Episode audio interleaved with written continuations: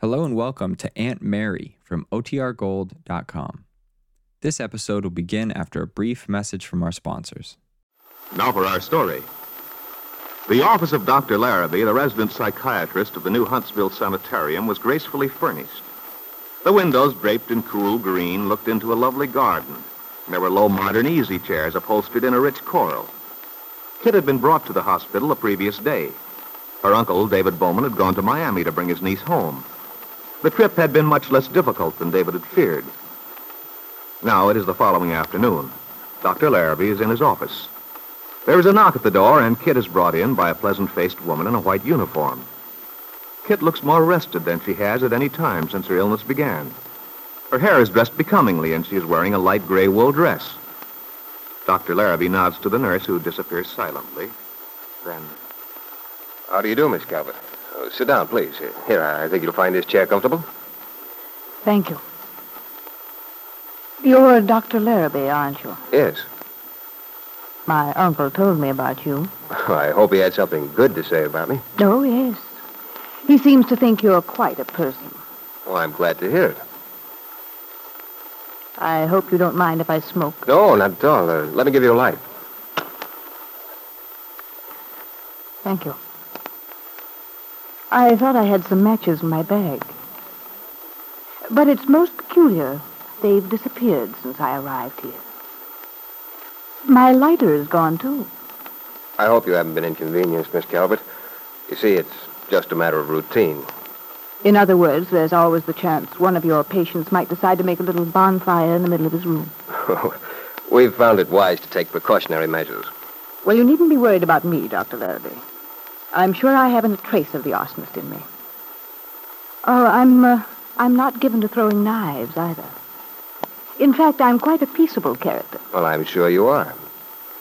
As a matter of fact, it's perfectly ridiculous that I'm here at all. My uncle tricked me. He bundled me on the train in Miami without my knowing anything about it. I didn't know where I was until the sedative they gave me wore off. And of course, then it was too late. Well, I hope you'll find it quite pleasant here with us, Miss Calvert. We try to make people comfortable. Is your room satisfactory? Oh, very lovely. Of course, I could wish for a room without bars on the windows, even if they're disguised as Italian grillwork. You're a very observant young woman. Thank you. And I'm also perfectly sane. That's why I resent Uncle David's bringing me here to you. I'm no more off base than you are, Dr. Larrabee. Probably not, Miss Calvert. But of course, none of us can say he's absolutely normal. Exactly. Although, haven't you been disturbed lately? We only want to help you get back on your feet through rest and quiet. Rest and quiet. Yes, perhaps I do need that. Heaven knows I haven't had much in recent months. But you're a psychiatrist. At least so I understand. Yes, that's right.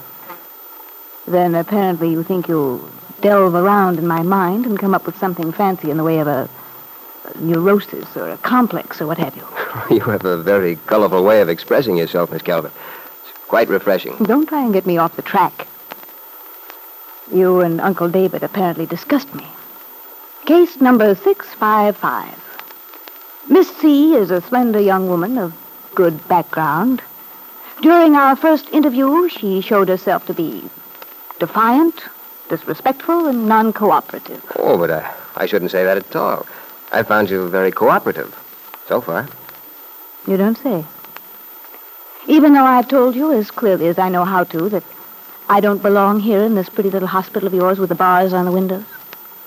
And furthermore, I don't intend to remain here. That is, unless you're planning to use force. Of course not. There's no reason why you should stay if you're quite well. As soon as your uncle, Mr. Bowman, wishes you to leave, then we Suppose will... I don't wait for his permission. I'm tired of being dominated. First it was my father. Dad, always telling me what to do, getting his own way. And now, Uh, your father is Ben Calvert, is he not? yes, Mr. Ben Calvert, the people's choice. I, I don't believe I've met him. You're so lucky. Perhaps I misunderstand. Have you and your father disagreed? That's such a nice way of putting it. You psychiatrists just love to understate things, don't you? Well, Miss Calvert, I, I know very little about you or about your father either. You see, I haven't been here in Huntsville for some years. I took my degree in the East, and I was in the service during the war, just after getting my degree. So, uh, although I grew up near here, I've rather lost track of things. I do seem to remember, however, that your father was quite respected in Wakefield. I wouldn't say he was respected, Dr. Larrabee. Feared would be a better word. Feared? Yes. And with plenty of reason, too. He's a cruel man, a selfish man. Oh, I'm sorry to hear that.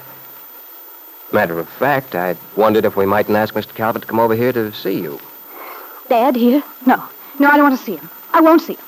If you bring him here, I'll... I'll hide. I'll... I'm sorry, Miss Calvert. Naturally, if you'd prefer not to see your father, Everything that's ever happened to me is Dad's fault. Even when I was a child. It was always what Dad wanted, never what I wanted. He even sent me away. sent you away? You mean you didn't live at home when you were a child? No. No, I was away at school. That's one of the reasons I didn't have any friends. Because they kept changing schools. I'd just get acquainted and then... Then he'd move me somewhere else. Well, that must have been hard on you. And, uh, what about your mother? Did you miss her while you were away? My mother? My mother was dead. That was Dad's fault, too. It was all his fault. Everything. It's his fault I'm here and I won't stay. I won't.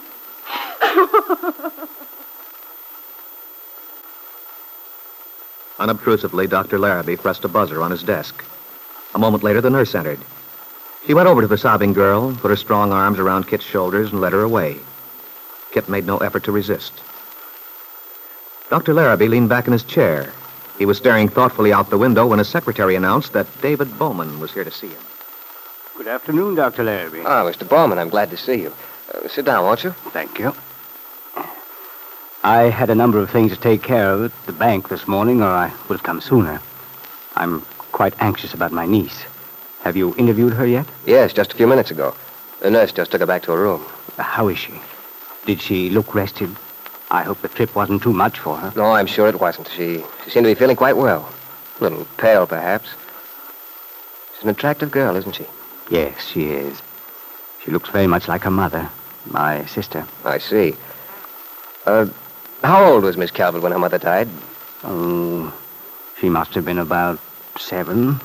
Why, Doctor? Well, in the next few days, we'll give her a series of tests. After that, we'll... Tests? You mean intelligence tests? Oh, no. I'm sure Miss Calvert's IQ is far above average. She's obviously quite an intelligent young woman. No, the, the test I have in mind is designed to reveal important facts concerning the personality of the patient. Oh, I see. to the layman, this whole subject is confusing, even mysterious, and a little frightening, too. There's no need to be frightened of psychiatry, Mr. Bowman. I may say with modesty that well, it's acquired a great deal of respect in recent years as a method of therapy, especially since the war. Oh, I don't doubt it. And as to Miss Calvert, you can rest assured we'll do our very best for her. There's no reason for you to be discouraged yet. None at all. Once we can be sure there's no evidence of a psychosis, Well, surely you don't think there is. I, I thought that meant, well, that it was very serious. Oh, not necessarily. In any event, Mr. Bowman, we'll be able to tell you more in a day or two. Meanwhile, the, well, the main thing Miss Calvert needs is rest. Rest and freedom from strain of any kind. At this time, an emotional disturbance might have very harmful effects. Fortunately, there's no danger of that. But Dr. Larrabee is wrong. There is indeed the danger of an emotional disturbance to threaten Kit's chances of recovery. For Jessie Calvert intends to do everything she can to create trouble for her stepdaughter. Already, Judge Willoughby, in whose court Kit perjured herself a few months ago, has been informed of Kit's presence in Huntsville. The machinery is in motion which may convict her if her mental condition allows her to be tried.